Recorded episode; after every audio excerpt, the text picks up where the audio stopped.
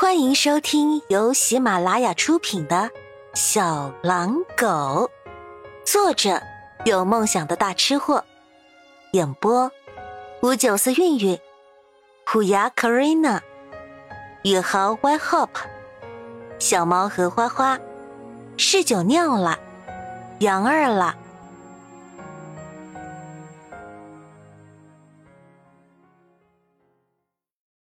第十一集。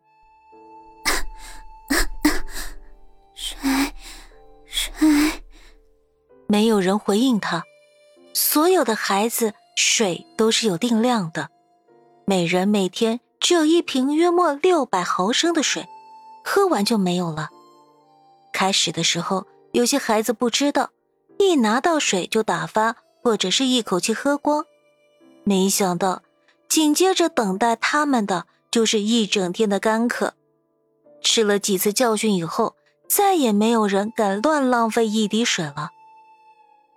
海上的八月，三十多度的炎热高温能把人深深的烤熟了。本来六百毫升的水就已经不够一个人喝了。受过教训、吃过苦的孩子再天真，在基本生存条件都得不到保障的时候。谁也不敢贸然的当这个好人，曲颖也不敢。直到深夜，所有人都睡了，连门外看守他们的人贩子都进入梦乡，悄无声息后，曲颖这才偷偷的靠近小女孩，把小女孩悄悄拉到自己身边，然后掏出这些天自己省吃俭用偷偷藏起来的水。和一些饼干喂给小女孩吃。小女孩猛地碰到水和食物，也不管三七二十一了，抓着曲颖的手就啃了起来。他太饿了，吃完曲颖给他的食物，差点连曲颖的手都咬了一口。曲颖赶紧把手收回来，有点生气的戳了戳小女孩的脑袋。小女孩吃饱了，眼睛亮晶晶的。用脏兮兮的脸蹭了下曲颖的手掌，就像个小奶狗似的。曲颖的心软了下来，指着远处几个年纪稍微大点的孩子，小声的和小女孩说：“那边那几个小孩，他们都是人贩子的同伙，专门假装成受害者混进这里监视我们的。你们之前的逃跑计划。”就是他们告发的，你怎么知道的？小女孩问。他们吃的比较好，而且每隔几个小时就会被单独叫出去一趟。每次回来，他们的肚子都特别胀，嘴巴上还沾着油呢。你为什么要告诉我？小女孩警惕的问。因为我也想逃出去。曲影抓着小女孩说：“我一个人势单力薄，需要一个小伙伴帮我把风。为什么选我？你就不怕我去告状吗？我刚刚都被打成这样了，哪里还有力气和勇气再冒险？”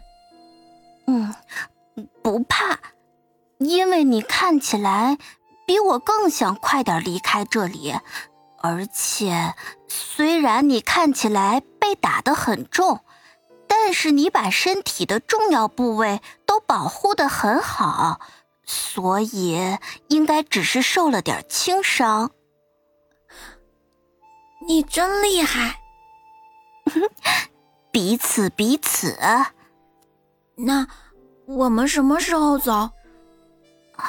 现在，啊，嗯，你被打伤了，吐血，我喊人，你搂着我不肯放手，然后我们一起被带出去。好，嗯，你会游泳吗？会。我们要跳海吗？嗯，不跳。甲板上有条小船，他们每月的复数日都会放小船出去运食物。我们出去后找机会躲进那条小船，然后离开这里。这样会不会太冒险了？小女孩犹豫的问。“嗯，有你之前的冒险吗？”薛颖反问。小女孩想了想，摇摇头。那干不干？干！小女孩说完，就准备咬破自己嘴巴，开始嚎。结果被瞿颖抹了点东西在嘴角，嘴巴立刻猩红一片。这是什么？小女孩问。嘿，老鼠血。嗯，你准备的还真齐全。嘿嘿。谢谢夸奖。抹了血，两人就开始该嚎的嚎，该喊的喊了。事情比想象中顺利，很快，眼界了得的小女孩被成功带出去。她紧紧搂住不肯放手的瞿颖，也一脸惨白的跟着出去了。小女孩一出去就装死，被草草的丢在一个杂物间里。瞿颖也一样。几个人贩子交流了几句，让人把瞿颖绑起来，几个人就出去了。他们一出去，小女孩立即过来给瞿颖松绑，两人蹑手蹑脚的走到甲板，上了那条堆满杂物的小船。两人奋力划了一晚上，第二天早上终于靠岸，到了一个岛。海岸上人来人往。说的叽里呱啦的都是听不懂的鸟语，瞿颖偏头听了好一会儿，才勉强听出来他们说的是带有口音的英语，顿时松了口气。两人原本准备物尽其用，把小船上的货物搬出来卖钱换回家的路线，结果才刚下船，就看到远处有几个男人对着他们指手画脚，然后快步向他们走来。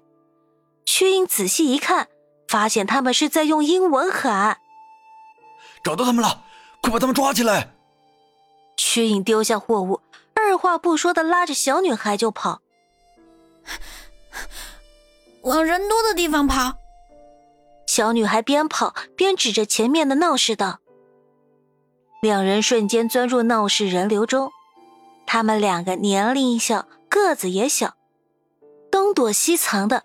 很快就淹没在人流中，追他们的那几个男人见人海茫茫，找了他们一会儿都没发现两人的踪迹，只好放弃离开了。等几个男人走远，瞿颖才和小女孩在几个巨大石狮后面走出来。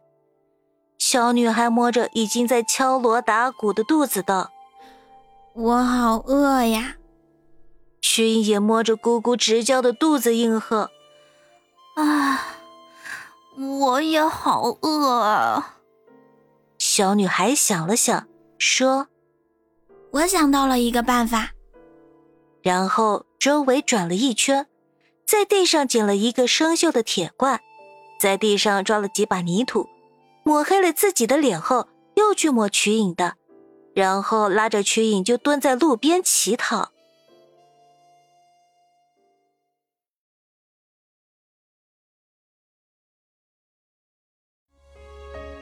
本集播讲完毕，喜欢本专辑的小耳朵们，请订阅、点赞、加月票支持哦！下集甜蜜继续。